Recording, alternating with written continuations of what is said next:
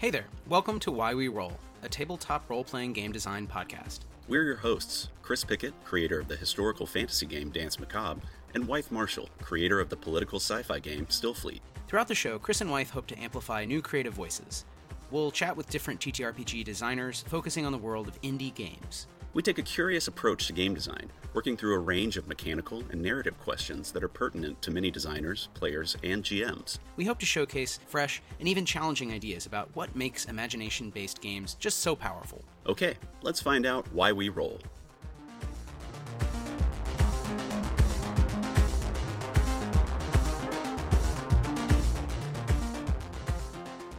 And we're live. What's up? Right. Hello. Welcome back. What? Yeah. What's up, Chris? Yeah. Good to hear from you. Always good to be here. Yeah. And we're joined by a friend of Stillfleet in general. Oh, knocked my notebook over. Ian Derk, who's a writer and scholar. Ian, do you wanna give a little quick intro, maybe? Sure. My name is Ian Derk. Pronouns are he, him. Pretty sure, because you can't see me, but visuals are also confusing too. I work at a large university in the southwestern United States. I try not to say which one because then they can claim intellectual property, which do not want that. And I've been a teacher for over a decade, and this is my first time working in a tabletop space. And I think as we're getting into in a day, or maybe in this conversation, is that I might be a little bit different than some guests because I got into tabletop games as an adult. So I'm really excited to be talking about tabletop design and game design and things and going on the journey. Yeah, for sure. Yeah, I figured that was one reason to have you on, Ian, is because your book, we're finally, not just editing, but have laid out. So it's going to be printed soon, which will soon, meaning it takes several months, but you'll eventually get a book that you wrote for Stillfleet, and we can talk about that a little. But it's something Chris and I have talked a lot about it on the show. How do you write and design games and game books and products and the whole process. But it is interesting to think about coming to that as like a newer hobby and not something because Chris, I take it you like I have been obsessed with these things for so many decades, so it's just like I've always wanted to do that. So. Yeah, absolutely. Yeah, it was. I think We've talked about this in the show before. I think I was like 12 or 13 when I picked up my first Dragon game product and was immediately taken in by it. That is really interesting. What are you working on right now, Ian? I'm working on a book. We're finishing up, like Wythe said, we're finishing up a book called Qadida, which is, I guess, it's called a gazetteer, but it's kind of like an expansion on Stillfleet to have more of an espionage system with a new setting as well that's very focused on spycraft, espionage, and the sort of political intrigue aspects of Stillfleet. So it's really something that I think it's not really like doing new things in Stillfleet, but really trying to move the focus of Stillfleet, like taking a focus that was already in Stillfleet, I should say, and really putting it on those like anti-capitalist, anti-colonialist themes and putting those very upfront. Yeah, and I would just say you've written a nice long supplement, kind of like Chris. I don't know if you remember the classic D&D. There was a series that was red, and then there was a series that was blue, and the difference between them was always, it was like a conceptual difference that was kind of interesting, but they kind of extended D&D with rules and like kits, or what later would be subclasses or prestige classes or whatever. Are you talking about basic expert, which then went basic expert, champions, masters, something else? I think BCE. I have no idea. Eternals. I think I'm talking the second edition, just the supplements. They were supplements that came out all the time that were softback books that were 100 or 200 pages that had all kinds of good stuff, and they varied wildly, but they had some, I think, the best writing and art because they were sort of like other creators getting to, there was like, I remember one was called Book of the Ninja, and it was really interesting setting where it was like, what if D&D but ninjas? Yeah. And one was called The Book of the Villain, and it was totally different. It was one of the blue series and it was sort of very conceptual. So it wasn't about like monster stats. It was like, how do you tell a story with interesting villains that aren't just a gang of goblins attacks you, you kill them. A gang of goblins attacks you, you kill them. Yeah. Now it's a gang of ogres attacking you. So I think there's a tradition of like taking a game and like someone else writing for it, where they're really thinking perpendicularly, if that makes sense, to the main like thrust, and just coming up with like their take. It's kind of like a branching tree thing. is what you're saying? Like, you know, someone sees this sort of main sort of trunk and then branches off, where looking at some of the Still Fleet mini ventures, like some people go heavily into the mystery, heavily into the sort of exploring a space station.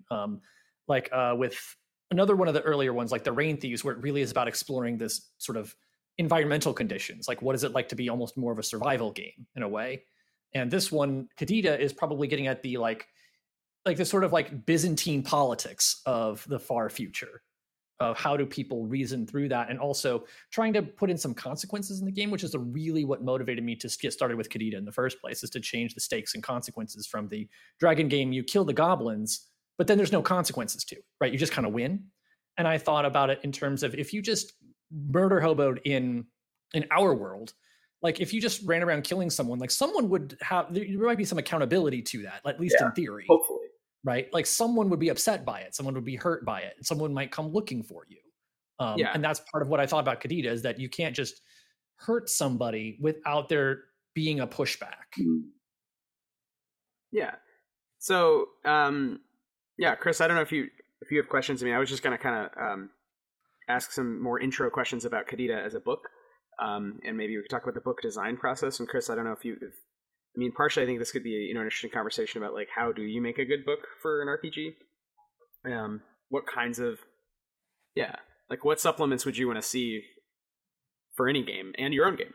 Mm-hmm. Yeah. I mean, I'm also interested in, so you came to tabletop gaming more as an adult, which I think is maybe not as rare as it once was. I think that more and more people are getting into the hobby in their 20s, 30s, even 40s now. But what did that look like for you? How did you start in on all of this? I think the answer is basically I was in my like late 30s and I knew I was the kind of person who was going to have a midlife crisis. It's good to know. Like, I just knew that about myself, where I said like, I am the type of person who's just going to have one of those midlife crises. And instead of trying to fight it, I was like, I needed to pick a wave to ride. Because I was thinking, like, I don't want sports cars. I don't want something expensive. I just have to pick something and go with it, you know, and just ride that sort of, you know, emotional wave and try to think about something that maybe I didn't have much of an opportunity to get into as a kid. And some of that came with tabletop games, that I grew up in a small town in that very pre-internet era. And since I was the oldest, I didn't have an older sibling to get me into it. And I was in a small enough community that if you were playing the dragon game, you had like one group of people you could play the dragon game with. And if those group of people happened to be jerks, then you weren't going to play the dragon game. Right.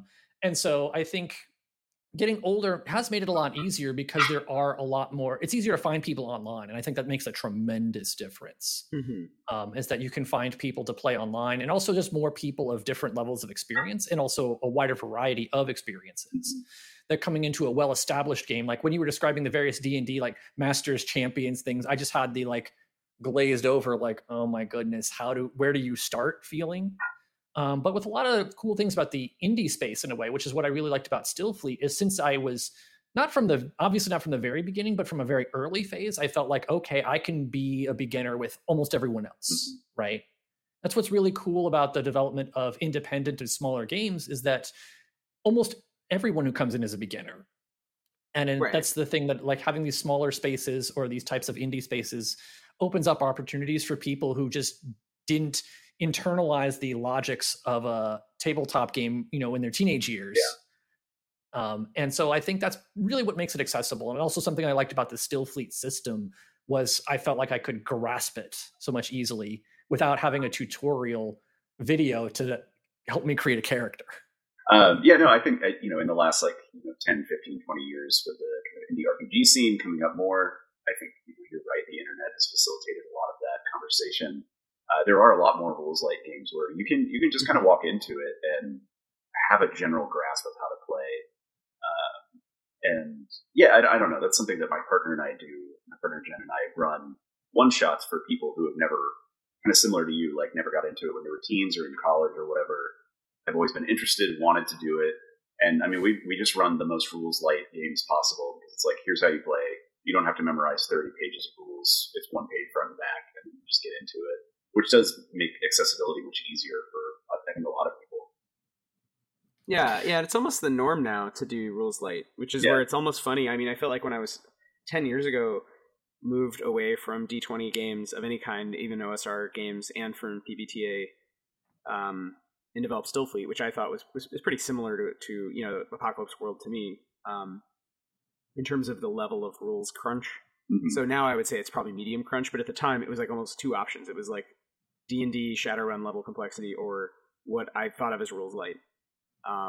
Now I see there is much more of a spectrum on the light end, which I am not personally even as interested in, but it's become like the norm. And so it's almost like, oh man, Stillfleet seems like overwhelming. And I'm like, whoa, this game is a lot simpler. Yeah. Like, most of the games, all the D100 games, all the D20 games I grew up playing and loved, the D10, you know, the White Wolf system, which works well, but it does have a lot more scores. And it has just a lot more kinds of rules and things that can modify.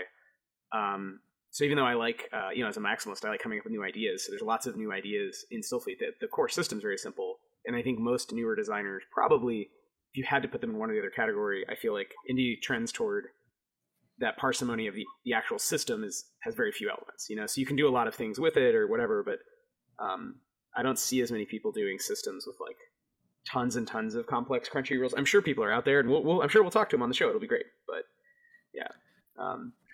So I don't know, Ian, it was different if you had joined those jerks at D&D in second edition or whatever. You might have, you know, had a different idea about what complexity in games looks like. But I'm glad Stillfleet didn't seem overwhelming listening to it on a podcast. You know what I mean? Yeah, that I should, in going back a step, that I encountered it like a lot of people through the Fun City podcast and their arc Float Cities, how I encountered Stillfleet as a system. Because in that midlife crisis, I thought, and also I just have an aesthetic dislike for Western medieval fantasy. I don't know why. I just do. Like something about like swords and sorcery in that Western European sort of medieval style. It just doesn't click with me. I don't get it. Right. And I appreciate what it is, but something about it just doesn't connect. And so that's part of why I was compelled by something like in the Fun City podcast by Shadowrun, because it had a lot of that stuff without that aesthetic on top of it. Right. Yeah. But it was just way too complex. Yeah, Shadowrun is so complex. Oh God. I also like that about Shadowrun. It takes the silly fantasy elements, but then it's like, no, but we're a cyberpunk game too. Don't worry. Like, you can be an elf, but still be a hacker at the same time, which is always nice. Yeah, I love that, and they have a political dimension even in OG Shadowrun, which obviously. The Fun City crew has taken in such a great direction and like doubled down on the cli-fi and sort of political and social justice like questions nascent in Shadowrun. But even in the original game, like the fact like a dragon ran for president or whatever, it just felt, you know, in the end of history 90s, where everything, you know, neoliberalism kind of looked a certain way.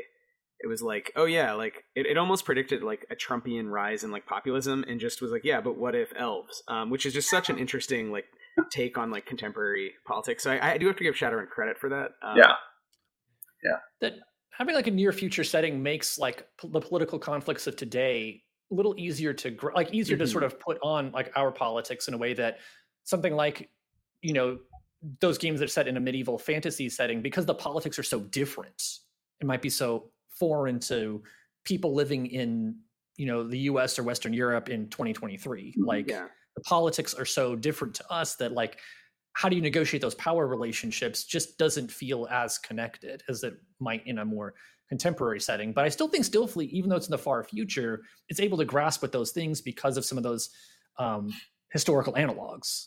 Yeah, but there's a lot of analogy drawing. I mean, you're right. It is harder in that sense. That is a downside of setting something far in the future. And I think like Chris, you do a good job with it with Danse Macabre, with the kinds of interesting narrative structures in late medieval France and making it specific and building from there without asking people to read history books. Yeah. But you have to like think through that because it feels more distant. I think you're right, Ian. And if you have a game set in, I would say roughly from World War II, like anything before World War II begins to feel really different. Like, you know, for one, like the racism, misogyny, which is bad in the 40s and 50s, obviously, but it's so much worse the further back, you know?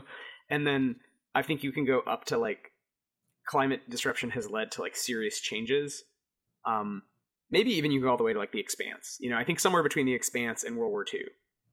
But outside of that sort of window, I think games just, it's hard to do a political game. So weirdly, I mean, it's weird to say that having set Stillfleet far in the future, but that was always sort of the mission, the joke, whatever. It's hard too, because you have political formations in the far future that we haven't considered yet. you know, where you have to do, but it's also a good opportunity where you can have an imagination of something that has not yet been formed. Mm-hmm. You know, that's kind of what we were hoping with, what I'm hoping with Qadida is that someone will come up with a political formation that I didn't think of, you know, as a way of seeing a possible better world, I suppose. Right, like built like out of the elements you've given them. They're like, oh, I found this in here for you. Mm-hmm. Chris, how does that work? Does that ring a bell at all? I know it's such a different setting with historical fantasy. Like, what you hope people, the work they'll do, quote unquote, work in quotation marks, like, again, not assuming they're going to read tons and tons of pages of history, but like how to use your game. And like, do you care or do you have ideas for that? Yeah, I mean, I think the thing that I keep on thinking of is, you know, one of the texts that was really influential on me when I was starting to write Danse Macabre is Barbara Tuchman's A Distant Mirror, which is about 14th century Europe. It's mostly about France, but it's about Europe in general. And I keep on thinking, like, it's funny how the distant mirror works in both directions. So it works with, like, you know, historical fiction. And, you know, what she means by that is, like, it's like our time, but also alien enough from our time that we can recognize parts of it, but other parts of it are ineffable or kind of like just, you know, I'm never going to understand how a 14th century peasant thought or acted in the world. Maybe there are some things that I can kind of parse out from that, but for the most part, it's just a radically different experience, even though we're both humans, yada, yada.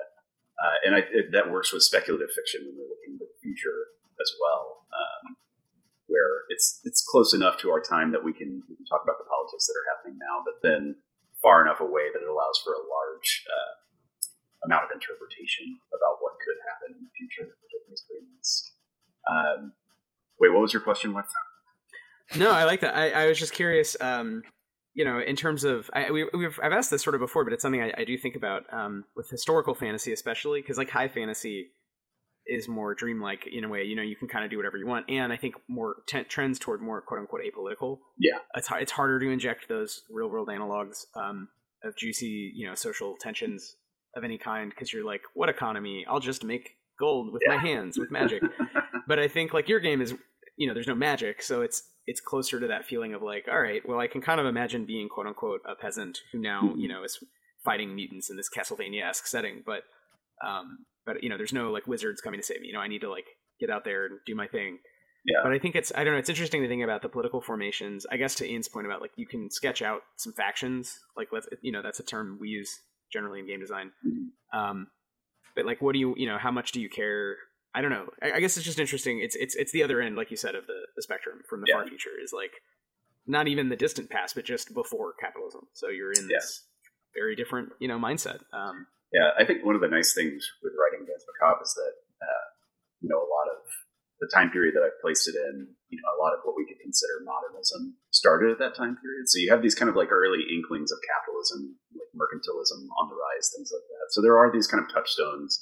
So the way that I've kind of handled it is just make the class politics really blunt and really obvious, where it's like, yeah, lords are pretty bad. Merchants, generally not very cool people. And just like kind of keeping it really didactic that way, which I guess you can do with sci-fi as well, if you want to kind of shorthand things. Yeah, it's almost harder to make it less blunt, but I also think that's one of the problems of like, games having a political position is like, well, in the real world you could also say some things are just bad to other things. There are lots of complicated things, but there are aspects of political blocks in our actual political economy today that are just sort of straightforwardly like, oh, that's bad. So it's an interesting way of go ahead. No, just how much of that do you bring into your game, and you know, what assumptions can you make about your audience? I mean, those become somewhat strategic questions, if that makes sense. For sure. Well, and sometimes too, like you know, what can be helpful is like if you say like the lords are bad and the merchants are bad, but they're bad in different ways and for different reasons, right? And that's what really pulls a game from out of that sort of like they're just goblins or they're just ogres. You know, it's like the lords are bad and they're bad in this specific way. Right. The merchants are probably also doing bad things, but they might not think they're doing bad things, right? And that's really what we want to get at in settings like Qadida, and it's part of why I focused on spycraft and espionage. So a lot of people who are doing bad things for good reasons, or maybe they're not sure what their reasons are anymore. And that's a big part of like spy fiction more generally is like once people are in that gray zone, it's more complicated, right? Yeah. How do people deal with that and grapple with that up front? Yeah, there's a lot of ambiguity there. Yeah. Mm-hmm. And I think that ambiguity that's produced, I think a narrative thread that runs through these different genres. So I'm just thinking of medieval France. I'm thinking of Shadowrun, the revelation that the modern world has these kind of fey elements, and yet they're also just like us, like they're going to like be influencers and run for president and do corporate bad things. And then, you jump ahead to like Stillfleet, where it's sort of today in our politics, but sort of actually very cosmically zany.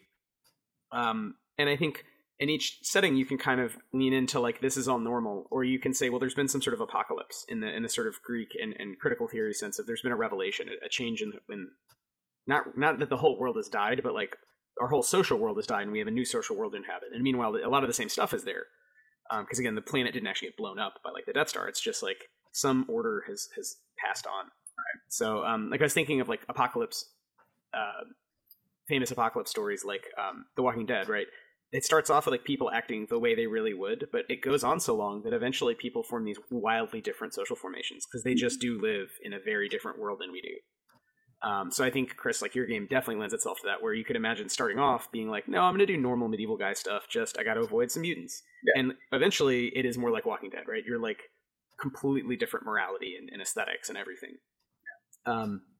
And I think with Stillfleet, I don't know. I mean, it's a little bit... we've tried to keep that tension of like, we're just on the edge of there's going to be colonialism and, that's the phase, the imperial phase of capitalism is happening and you can kind of stop it maybe. And like, that's kind of the point. But I think Qadida is really interesting because it jumps into like, okay, there's a specific area where we're already in this Cold War setting. And there it has been revolutionary. There is a socialist state. It is imperfect. And there's all these different factions that have different ideas about what capitalism looks like, what socialism looks like. And in terms of fun gaming, I'll just say Ian's done a great job with the three ventures, the one free mini venture and the two that are in the book that are longer and more, they have tons of fun stuff in there. Thinking about how to like mobilize those to get people to like make different choices. And there's a lot of factions. There's like 42, I think, or something like that. There are 41 factions and only one of them is not playable, and I think is the way to get at it.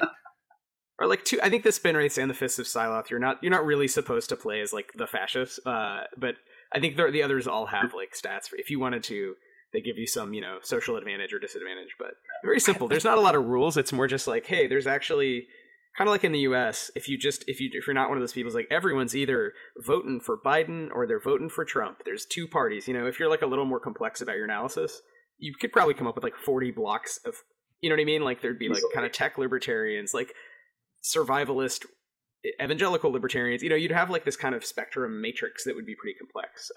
You can Google that and see one of those pretty easily.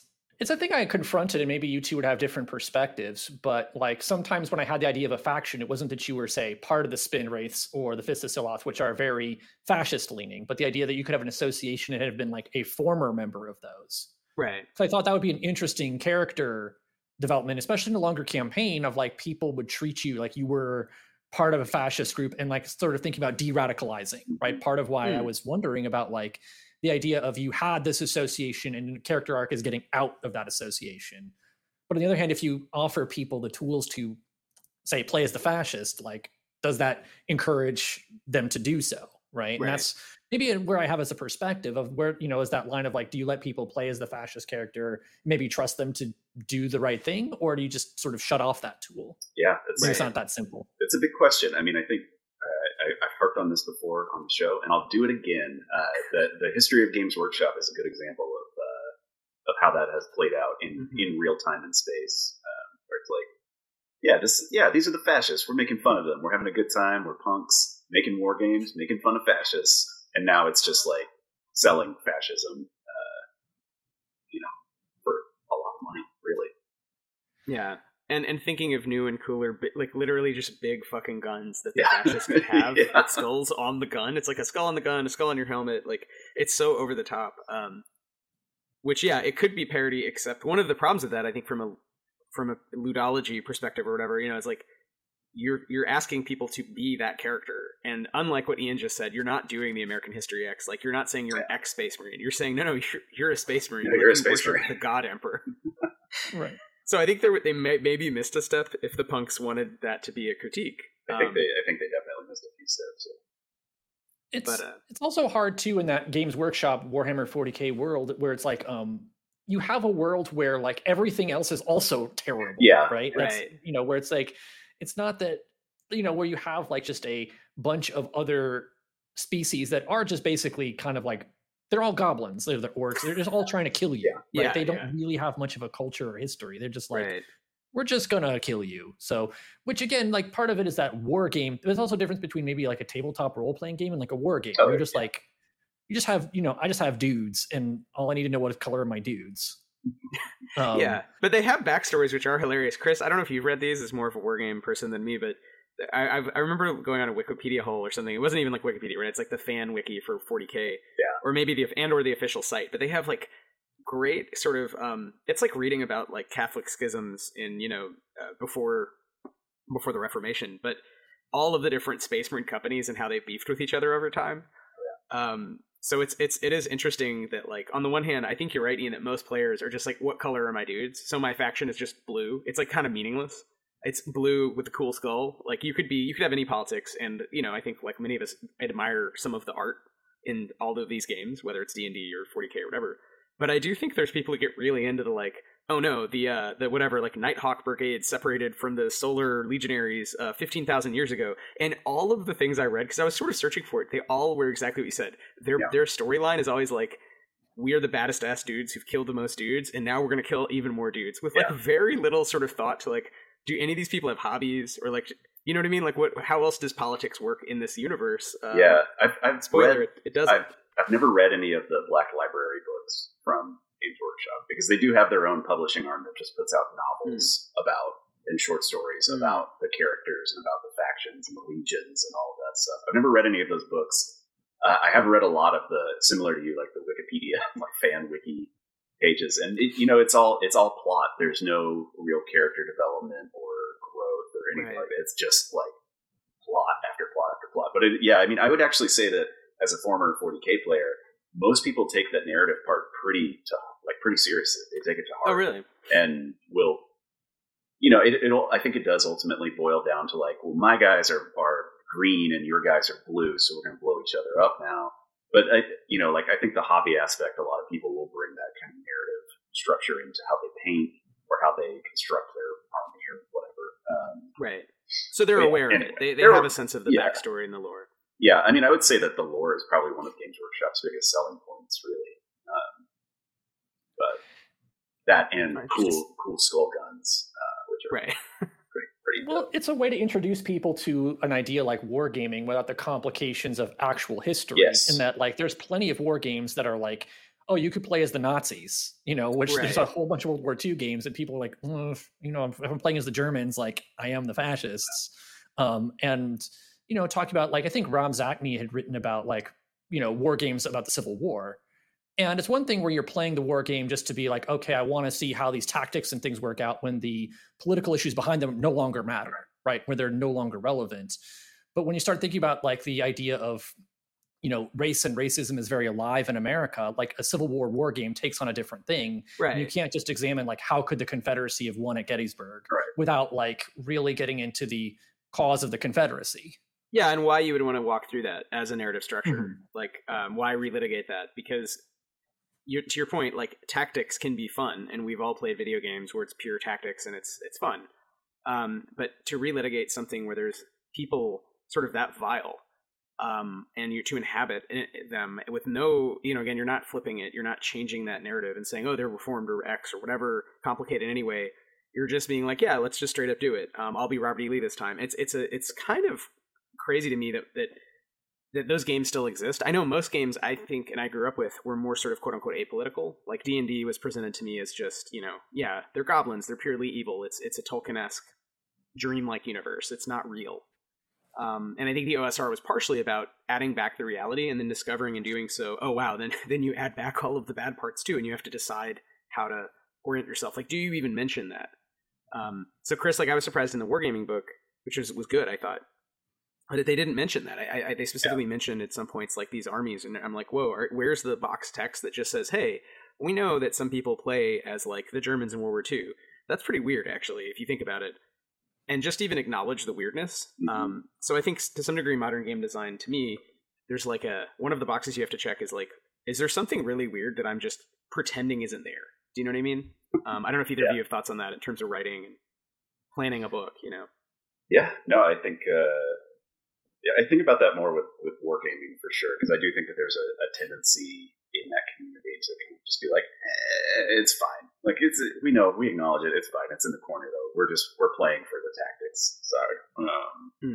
Which, like, having gone to a couple of historical wargaming conventions, like you do see a lot of that, especially World War I games or World War II, or like, you know, games that are set in like the you know, quote, I'm air quoting for the podcast, American frontier kind of things like that. Oh yeah. Like, you know, do you really want to recreate these narratives? But here we are doing it. Yeah, I don't know. Is that something, Ian, that factored into when you started writing Qadida? I think there's a lot, you know, and talking through. It was so hard to really get at the idea. Yeah, I guess the short answer is yes. On a small level, one of the things that I really had to consider was the use of violence in the much smaller scale. And that one of the things that's true about a spy setting or espionage is that the violence is so much more intimate. So I thought about not just the politics in the bigger sense, but also the politics of violence in that, like, killing somebody with a magical fantasy sword of power is very different than like killing somebody with your hands, or even just lying to them. Like building up a friendship, building trust with somebody, and then knowing you are going to betray them. Like that is what you're going to do, where you get someone to have a real love or affection towards you, and then you're going to flip them around, because that's really what a lot of actual world and a lot of the work that inspired Qadida, that's what it is, right? It is trying to betray people in a very personal, intimate way. And there's also a lot of discussion among the playtesters who were really kind about the politics of having torture as like a class power, right? In other words, something you can just do. Like lots of tabletop games will have those like things that work narratively or something else. But when we think about the ability, once something becomes like a power in Stillfleet terms that you can kind of just do, it might encourage players to do that. And we had to consider, we wrote a little bit to say, hey, the torture in this game doesn't work like torture in real life, right? It's not good for getting information. It's not effective as it is in, it's not as effective as it is in movies and TV shows. But given the setting that we had that dealt a lot with state violence, right? And political violence, not having the idea of torture in there felt like that would be running away from the politics of that type of setting. Yeah. And I think you brought that up, like, because there's 40 or so factions, so it's set on a domed city on a world that is basically a dwarf planet, but it's a dwarf planet made almost entirely of osmium, which the lore for the lore heads, you know, is that it must be, it's constructed by advanced aliens, right? There's no way, osmium in nature is the densest element. So a world roughly the size of a big asteroid or dwarf planet, you know, Ceres or Eris or something, but that was 99% osmium with just a shell of regolith, you know, dust on the outside, and then this domed city's on top of it. And it's a mining colony, right, that the company set up, the company in the game, half of which now has gone anarcho-socialist. So there's like half of it is free and the other half is run by the company. But that obviously this planet was set up by aliens as some sort of trap. I mean, no one knows. But the company in the meanwhile was like, yep, we're just mining, you know, rocks because we can. But if you had that setting, then you would basically have gravity that is Earth-like. So it's right around 1G, even though it's real small. So it's kind of the petit prince, like, you know, thing where you're big compared to the world, but the world's still, you know, it's still plenty big enough. But it all takes place in this giant dome city, and the city is actually built by some advanced human, I mean, you know, group, but well before the company. So the company just found it and just kind of relaunched it, and then lost half. Now you have these 40 factions across the city, all of whom have different relationships to power and sort of surveillance and policing. And yeah, there was that sense of like, you know, what is a class in a game, and how do you, okay, if you're not trying to incentivize people to do murder hoboing, space marine stuff, and it all takes place in this urban espionage setting, then you have to have powers related to things that would happen in the cultural tropes the players and GMs are coming in with, like the works of Jean Le Carre or Ludlum or whatever, right? Or the you know, 007 books and movies. So, you know, you have to like flag those and when they could be really problematic and like weird, especially just at the table, like even taking out capital P politics, just it's weird interpersonally to have like really severe stuff happen. And so I think Ian did a great job, you know, sort of thinking through that. So just, you know, another shout out. Yeah. I mean, part of what was fun too was like trying to think about the classes and building character classes that would be effective. And especially in the world of Still, like in the universe, or sort of in the created fictional world of Stillfleet, that would not be underpowered compared to the other characters, right? To have those social powers and things like that. And that was one of the big playtesting challenges. And also sometimes trying to like try and not like to fill in or to maybe sort of take different directions for builds, like how would someone might spec a character. But the one that really took off was a hook, which is almost like a detective class. Like their job is to solve mysteries, navigate factions. We have a scrubber class whose whole job it is to cover up problems. Like you did a little bit too much. You did a little bit of accidental murder hoboing. You need someone to kind of be the, you know, Mr. Wolf who comes in and takes care of it.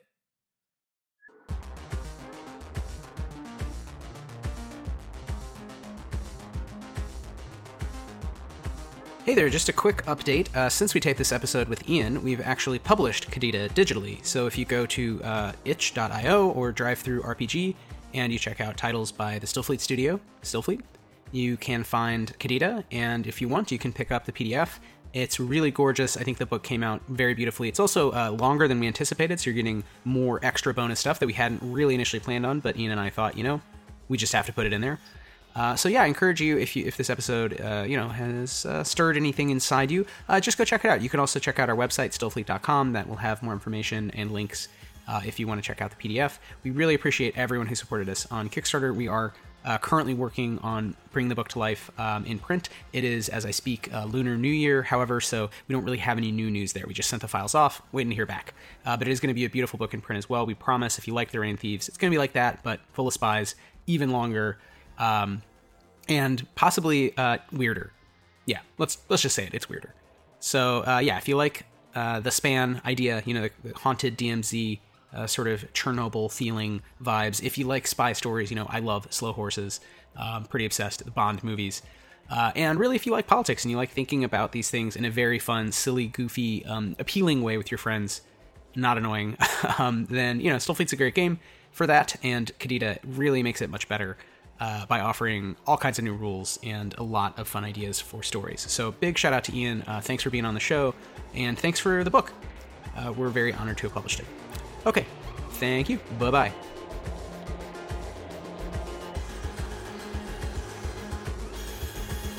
Yeah, that's really cool. And actually something I haven't really thought about a lot, and I guess this applies to Dragon Game or any other game that has these kind of like supplementary add-ons that come in after the kind of main book or series of books. But yeah, you really do have to think about how you're going to allow classes to translate between a specific setting and a larger game, and make sure that that's all balanced so that, you know, if somebody reads Qadida or they want to continue a campaign after going through the book, like they're not going to feel like they have to start over again if they don't want to.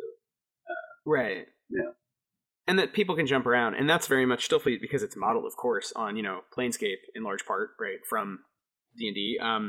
You can go between worlds. That's the whole idea. So right. You would want to have a game where someone, and we just ran it. Aaron H., another member of the studio, and I ran a 3-part venture. So 3 different 4-hour, you know, intro ventures, but they were all linked. So it's one story just playing out on 3 different planets about a couple who defect from Qadida. So you're chasing them across planets, but it's different groups of void miners being sent out each time. So some people played through it and got a sense, the actual player of the arc, but it's almost as though the metafiction, what the company knows, is the bigger story, you know, and for you at each juncture, they're only telling you limited information about these people. They're like, yeah, could you just bring them in for questioning?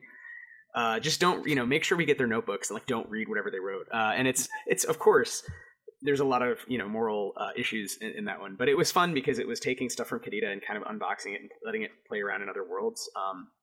And I've never been that big on like balance or everybody, and I think it, you know, Ian did a good job with balance where you could have a mix of classes from the core rulebook and then this first kind of major supplement where there are whole new rules, whole new classes that are official, but not, you know, they are, as you just said, they're setting specific.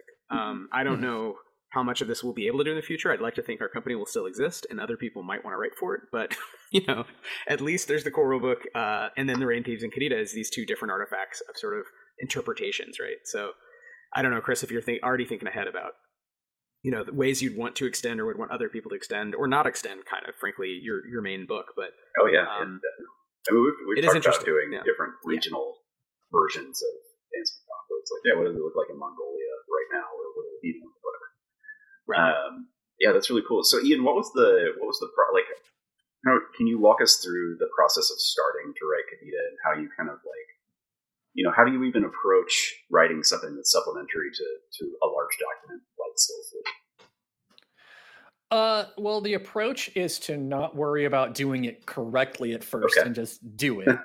I mean, I think part of it was the other way I approached it was I was writing a dissertation when I started writing Qadida at the same time. So the other unethical life pro tip is to use writing a book as a way to procrastinate from another very important large project. And that's definitely good for your mental health and time management. So definitely do that. But I think I just made up a setting and I sent it around on the Stillfleet Discord just to say, hey, what do people think? And Wythe had contacted me like saying, hey, do you want to turn this into a book? And I sort of said, sure. And I kind of had to I'd filled out a bunch of stuff about what Worshipful Qadida was like, and which is the part owned by the Worshipful Company. That's their half. And then Free Qadida, and that's the other half. I made my own little venture and just play tested it around. And I think what was really helpful was having Wythe and all of Stillfleet Studios just really building that together and having that as a large supportive process.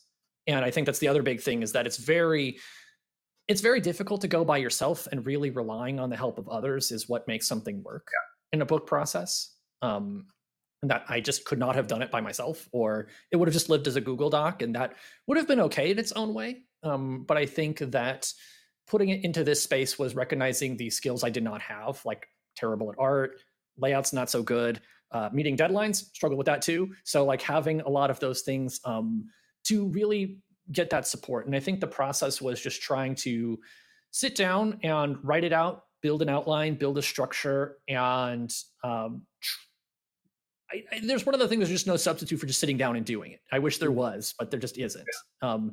And I think as a writing process, I try to just sit down and say, what did I think, get something out and have people look over it and get the feedback from there. So I think that was really the big process. And I took more of Wythe's method of having an outline and organizing it, because my method was just to write out almost just big blocks of text. But I think having that structure was much more useful to say, okay, this is what I want to do here. This is what I want to do here. This is what needs to be in a book here. That's probably how I got. That's how it basically went through and getting started. I hope that answered your question.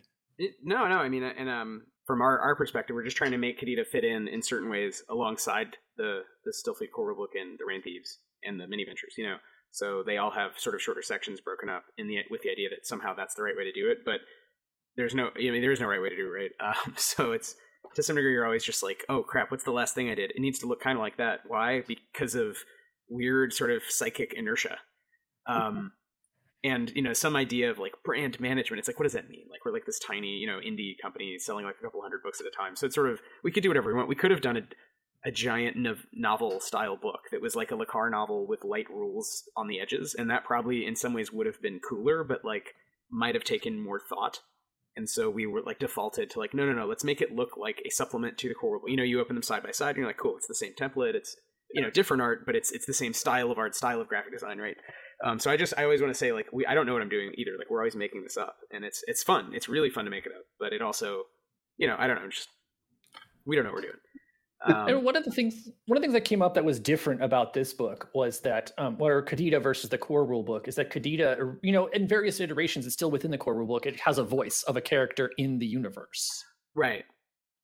Do you want to say sort of how that works in Qadida, Ian? Sure. A lot of the way the book works is that large portions of it are written by the acting director of the Night Watch, Pathan. The Night Watch is kind of I guess I would describe it as kind of like the X-Files TV version of the FBI or something like that. That's how it is. Tends to be in the Stillfleet universe. But basically, the Night Watch is the sort of one of the intelligence agencies that administers Qadida, and it's written by the acting director, as if you, the holder of the book, are the incoming director, to be listen, you need to know how we're managing the situation. Gotcha. And along the way, there's different parts of the Worshipful Company who insert their own commentary in there. And so large portions of the book are written from the perspective of the Worshipful Company. But that's hard. That's a big challenge for a player to be are we, and that's sort of the same Games Workshop thing, or are you endorsing this versus are you picking up on the voice? Yeah. Should I share a comp? I mean, it's super early, so it's and obviously for the podcast, we'll just have to describe it. But I don't know, Chris, just out of curiosity, would you like to see what we're working on? I would love to. Yeah. Super. This is not the latest comp. This is a week old. The latest one is very far along. So this, I don't know if you can see. This is our normal 2-column you know, text broken up into chunks with bold leaders and rules in bold, and there's a red box about something, you know, affect related. So sort of, you know, lying to the PCs and how that could work, or lying to other players, basically. And then what Ian did is introduce the idea that a lot of the book is like not meta game designer text, but like diegetic text, meaning like in the world of the game. Right. So this is FPO, but we're going to do something very similar to this, just really cleaned up, which is a dot matrix page, as though someone has sort of typed out a letter with a typewriter font. And this is all from acting director Pethan, whose first name is, if you unredact the text, because we use, you know, black bars of redaction to make it more spy-like, but you can actually see, you know, underneath. It's not a problem. It is Amanda. So I don't know why, Ian, you've blacked out every instance of her first name, but her name's Amanda Pethan, and she's a gelastie. She's one of these 5-foot-tall, jiggly, single-celled, axolotl-shaped gelastie aliens. I love that there's an amoeba alien named Amanda. It's so good. Yeah, it really is. Like, of course, this is also they're in the core rulebook. It's like they're like pacifists, and then for some reason, Ian's like the head of the spy agency for the company is like the one gelastie who's like, I think she's supposed to be like Margaret Thatcher, right? She's just supposed to be this like very driven, you know, center right, just like, or far right, like kind of crazy person. But at any event, you know, a lot of the book has this graphic design style where there's things taped in. So in addition to features, you know, normal box text and games, we also have all these Post-its, which again have been cleaned up a lot. But that's great. She has her analysts. She has 3 analysts who are taping in things on top of the things she's taping in. So it's like our text, like the company, and then one of the characters, and then 3 other characters. So there's a lot of styles that we made for this to try to bring to life a little bit of the, like, it's a living document, dossier, incomplete. Maybe this is wrong. Like, maybe what you're being told is a lie. Yeah. So I don't know how much that helps, but that was all to circle around Ian's point. Maybe you can't trust the information. Yeah. Oh, I mean, what does it mean to have an unreliable narrator telling you how to play a game? It also affords a lot of interagency sniping, which is what I really wanted to make clear of, like, some of these notes are them, like, the different parts of the worshipful company, like, taking shots at each other to be like, oh, you're the real fascist. Oh, you're not very effective at your job. Like, and that's sort of that way that analysts actually do sort of like fight with each other. Yeah. Well, I think that does a good job of setting up kind of interfactional discord, which is something that you want in this project as well, right? Like, you want it to feel like there's a real grind between factions, and even if it's like granular, you know, within the co kind of infighting, that's going to kind of emphasize that even more for the players and for the GM, really. Right. Yes, go ahead, Ethan. I was going to say, like, part of that too is to give some space for players that might struggle to figure out, like, how do I resist the worshipful company because it's so big. Mm-hmm. But once the worshipful company is broken down into smaller factions that are all fighting with each other, players can get those inches of daylight to say, okay, what if I set this faction against this faction? Yeah. Then maybe, like, I can do something with that. Right. And this is just one instance. There's a few of these throughout the text, but where the first analyst has said, you know, well, here's my thought on the stupid idiots that we supervise for the company. And then the other analyst has said, well, I disagree, actually. So it's kind of lightly gesturing at, the company is not only not, you know, actually omnipresent or omniscient, they also are not homogenous, right? The company isn't one thing. It's lots of people who share some level of ideology that allows their kind of center-right extractive project to continue, but they can also be broken up into these different formations that have sort of disagreements. And I'll just show, we ended up doing this chart, which is, I intended as like a joke or graphic design exercise in InDesign, but it is, these are all the factions and their relationships to one another on one page. Which I think just looks cool. So I think I might keep it in, even though I'm worried people are going to be sort of intimidated. But you don't actually... sorry, go ahead, Chris. I was just going to say it looks like a paint by numbers for those who can't see it. It's like a Sudoku that you have not... Like, you've definitely done wrong. Yeah. It's like, yeah, it's like pixel art. Yeah, exactly. I mean, I think if the rules mattered more, we would do it very differently. I think that, not that the rules don't matter, but the idea of joining a faction is just you get an advantage or disadvantage. It's just a hustle. So just like in the core rulebook, you have a sort of day job. Here, your day job is interpreted more as like a day tendency. You know what I mean? Like, you have a general political thing you do, social group you hang out with, and that gives you some very relatively minor score change. But the main thing that Ian added, which I think works well, is sort of point effect rules for factions. So you can gain social status effects, which are almost always faction related. Some are like pan-faction related, like everyone hates you. But basically the social status effects are like one faction, you've really pissed off these people. So every time you see them, they're going to attack you or they're going to demand something from you.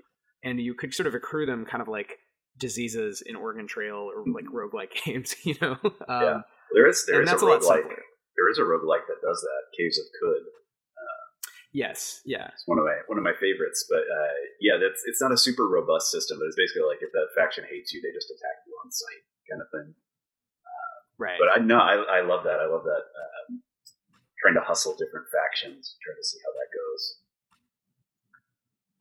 how that goes. I also miss Mercenaries. Yes, Mercenaries is so fun. I love Caves of Qud. I've got to try Mercenaries. Dwarf Fortress I tried because Mike Rignetta likes it, and it is. I found it unplayable. It was like, this is too much. Caves of Qud is great. Oh, you're a big Dwarf Fortress fan? I could see that. I like Dwarf Fortress a lot. Caves of Qud is my favorite of the genre, for sure. Dwarf Fortress is great. All this art is just for placement. So these aren't the actual files. These are like super fast. I didn't even bother removing the layer of background. I just wanted to see where it would go. Transparent. This is super early, but all this art is actually done. A lot of the art in here is now done. And this is just a week old comp, but we've played around a lot in this book with overlapping stuff. And in part, Ian wrote a lot of tables. I will say, I remember you said your wife called this Ian just writing tables for an entire book. Yeah, she would look over my shoulder and she's just like, there's just tables after tables after tables. And I'm like, it's not that many tables. And then I look at the book, I'm like, okay, it is a lot of tables. Not just a lot of tables. I kind of love a table, like, but, go ahead. I was like, well, if you need to lay out a lot of information quickly, but it also just gives a lot of different choices, which is what I really wanted to build into the ventures too, of saying, if you run a venture one way, you can run the same venture and it could come out very different. That I'm running some of the mini ventures and the ventures in the book. I've run them a few times, and the sort of groups that are encountered or the things that are encountered are so different from each other that someone could play the same venture and have a different experience. Like maybe you encounter some hostile agents once, or maybe you just encounter a friendly cat, and it's totally different experiences. Right. And it also lets people get into the, get into the factions and politics in different ways, because sometimes people, like different groups of players, will encounter different options. Yeah. We just added, actually, there are fungal cats called Menshi. So they're basically cats, but they're motile fungi. So they don't have orifices. They just are sort of, it's like a cat made of like a Giacometti kind of clay, like a kind of skinny, lumpy cat, but with no openings, just sort of cat shaped. But they act like cats in Qadida. They're one of the only native life forms to this rock, or maybe they're not native. I forget, Ian, what you said, but they were imported because a domed city has a problem of brain rats, the sort of telepathic rats that mind control and serve the horde. Like to sort of serve the horde of rats, which Float City fans will recognize. But they needed something to control that, and something that had. This was also inspired by one of Wythe's species, the Ingen, the sort of cactus people. And I had thought about, like, if you had a sort of fungal brain that was distributed, could you be mind controlled? And so that's where I came up with the idea of something can't really be mind controlled if it doesn't really have a mind that can be read or controlled. Sure. And so what would hunt a brain rat is a cat without really having much of a, like a sort of brain that could be controlled or grabbed. Right. It's a cat, but not a cat. It's a fruiting body, and the actual organism is this mycelium throughout the parks in Qadida. It's a non-hierarchical sort of a non-hierarchical being would be harder to control. Right. But so we just added Celeste and Ian. So, the last text I think we're adding to the book is a table about Menshi, because we had space, basically. Like, we have this little space here, but we also added this page because of a essentially formatting thing where we really wanted to not add more than like a little bit. So Ian wrote like, the beginning of a section on pet shopping and how everyone loves these Menshi, but he didn't actually write the whole section, because we already had this memo by Pethan, the diegetic thing, and we're just slapping on top. So this book has come together a little bit differently than some of the past ones, but been really fun, where we're kind of going back and forth about, we're trying to stay in scope, but also allow ourselves to add like, a fun idea here, a fun idea there. And we both really like cats. So Ian and I, and Gay, that's kind of been a big joke of just like, well, I guess we have to add some more cats. We got a fourth of a page left.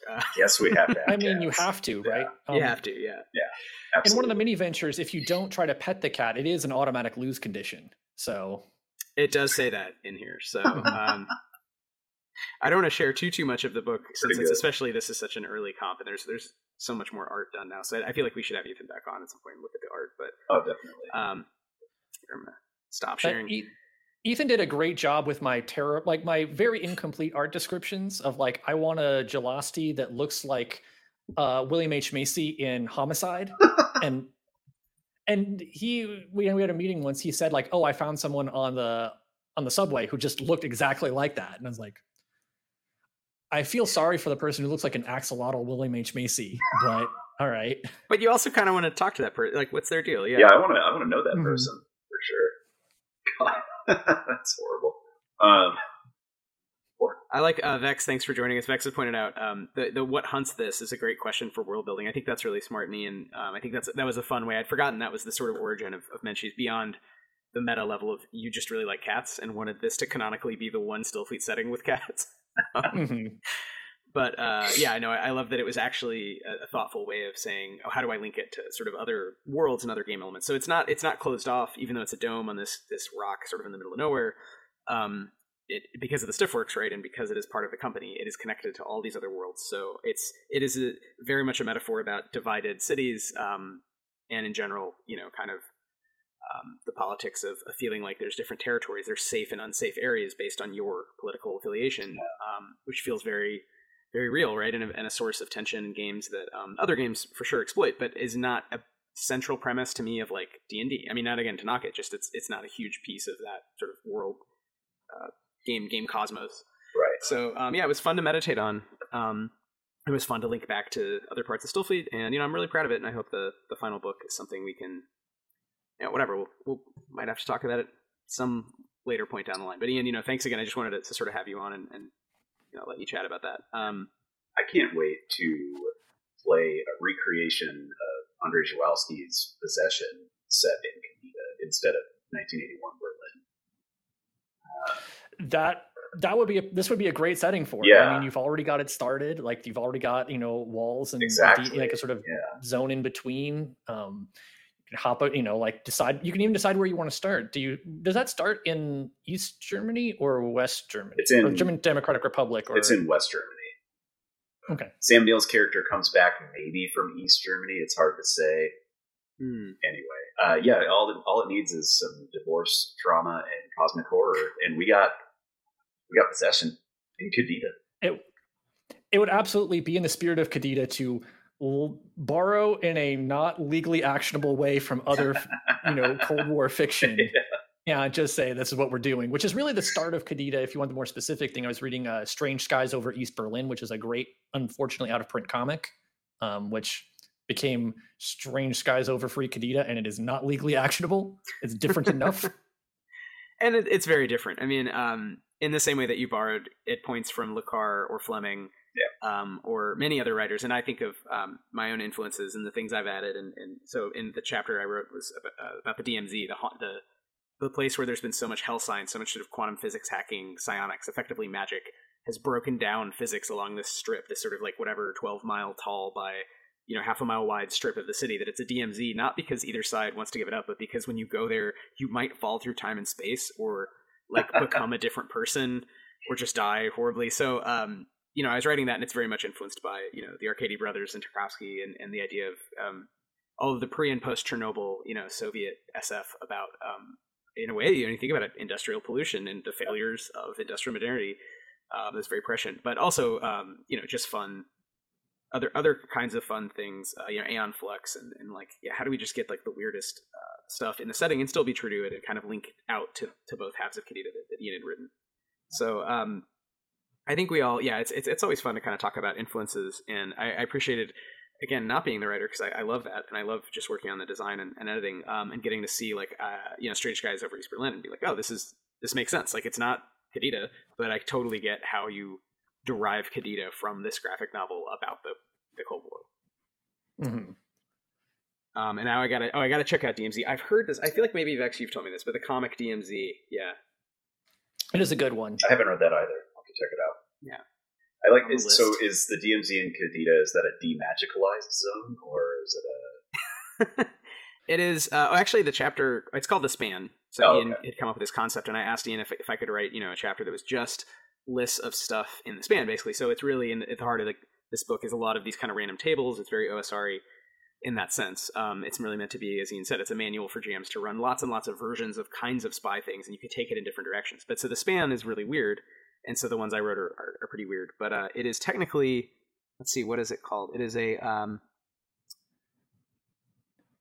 a quarantine zone and a quantum haunting zone. So it is called a demilitarized quantum haunting quarantine zone, or DQHQZ. Yeah, rolls off the tongue. Yeah, it's so short. Yeah. You know, I think the thing is probably. Free Qadida probably has a much longer and more specific style name in the way that sort of that Soviet bloc or Chinese area communist would have a very literal interpretation of exactly what it is. Yeah. Right. Well, that might be the Free Qadida name then. I mean, because you never know. That probably would be. Yeah. Krim, the span runner giving you this perspective is technically not aligned, right? So he's, you know, his apartment was in Worshipful Qadida, but he spends all his time in the span anyway, so. Worshipful Qadida, Worshipful Company would call it like an opportunity zone or something like that, because anything could happen. That's a real term that I don't know if you know that in development in the US, which is, it is a problematic term in real life and in the game. Yeah. Mm-hmm. All right. Well, are there some final questions? Mum vibes. Mum vibes. Like Mum Ra vibes, Vex? Or like mother vibes. Yeah. For the podcast, those listening, Hexadexagon has said, I wish I could remember what comic had an alien Leviathan with mum vibes, mum-vibes, because that was a Stillfleet character for sure. I don't know. Leviathan with chrysanthemum vibes? We gotta have Vex. I mean, Vex is a brilliant game designer. They have a lot of good ideas and good questions. A matronly, yes, so mum like mom. Telepathic and matron. Any last questions? So, Ian, is there anything we didn't cover? This is not, again, to pitch. So this was a Kickstarter we ran last summer. So it's now the end of 2023. We ran it in the middle of 2023. The book is going to come out very soon as a digital object. And then, who knows, some months from now as a book that then gets shipped out to anyone who ordered it. And we'll also have extras. This time we printed a bunch more. So we'll have more to sell than just the ones that were sold on Kickstarter. The Kickstarter price is always the lowest price because otherwise sort of, what's the point, right? We're trying to be nice to people who bought on Kickstarter. But right now, actually, we're not even really selling it. So it's just a matter of kind of talking about game design. And I appreciate Ian. And I just want to kind of congratulate and talk to you because we hadn't touched base in a while in a serious way. But for extending the game and all these things we talked about, thinking through from classes to factions to the sorts of stories you wanted to communicate.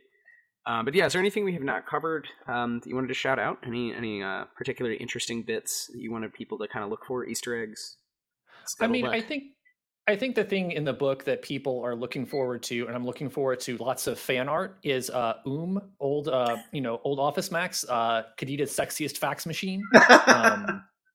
That every time we play tested, every play tester who were all really wonderful people, but they would ask, like, when this Oom was around, like, well, what is Oom thinking? What is Oom doing? Like, that's what people really wanted to know was about this, this sort of, that's where I put the James Bond influence was. I thought it was just funny to have a sort of a ladies' man who was a fax machine.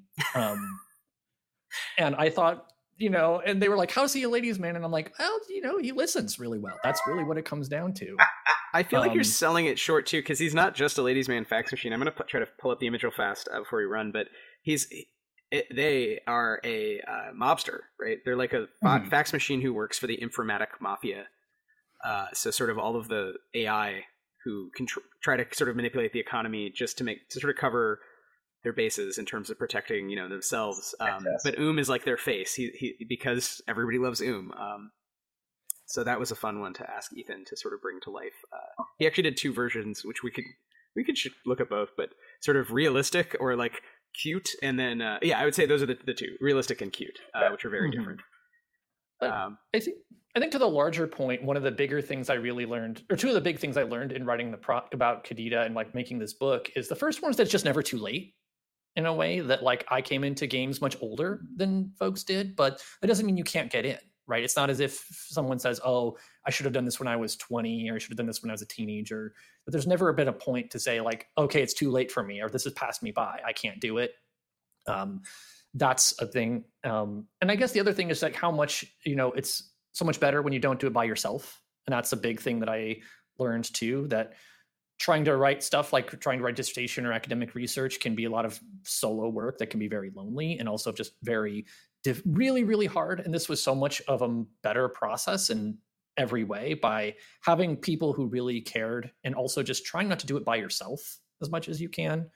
And recognizing that even my wife was looking at tables over and over again. Like I tried to get her to look at the tables, and that made a difference. And we had Wythe editing. We had Jed, who was also part of the Stillfleet Studio editing. And I could talk with people about it in Stillfleet Discord, and just recognizing that I didn't have to go by myself. So if people are listening and they have an idea, the best thing to do is to really get people with you and to find people you trust to give you feedback, get started. And that's just a good place to start, is to recognize you're not alone.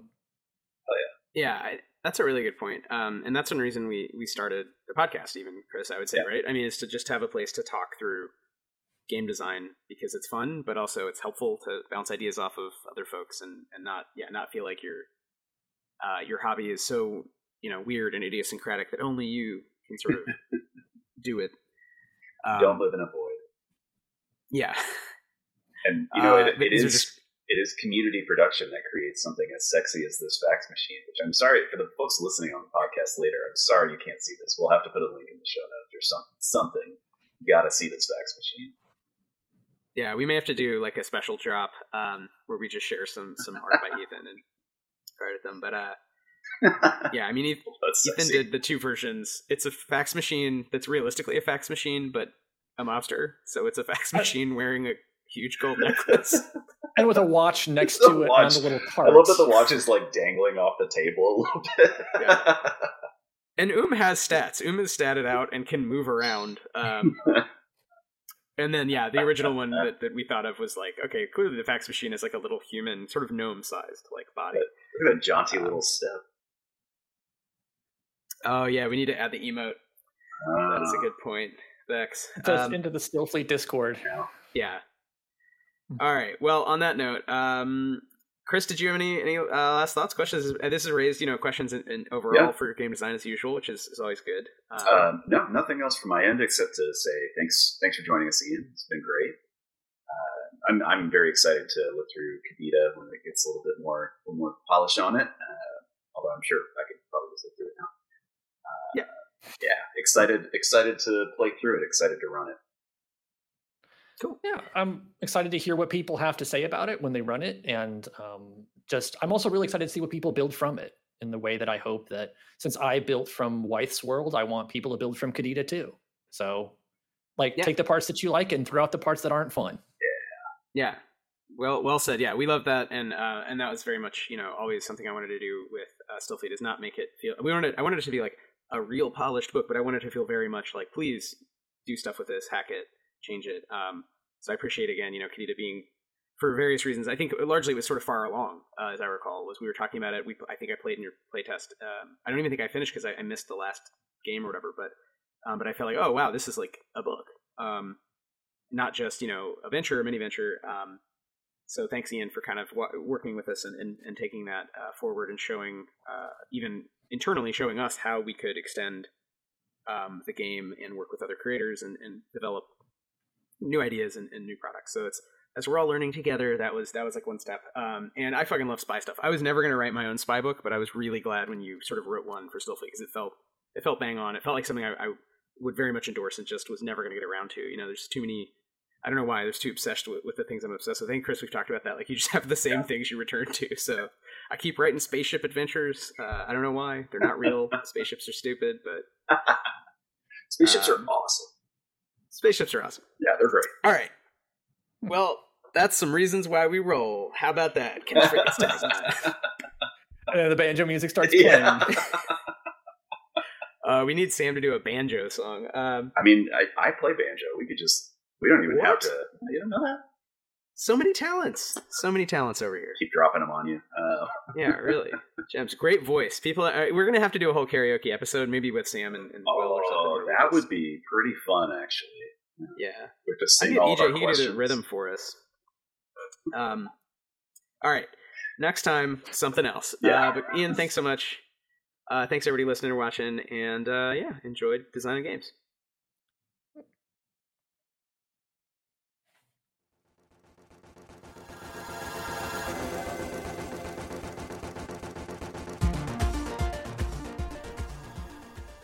Thanks for listening to Why We Roll. Our theme music is by the brilliant Sam Tyndall and Arpline. If you enjoyed the show, please subscribe wherever you get your podcasts. You can find us on Twitch and what used to be Twitter at Why We Roll, and on Instagram at whyweroll.pod. You can find out more about Danse Macabre at timespacelace.itch.io/dance-macabre. You can find out more about Still Fleet at stillfleet.com. Thanks for listening.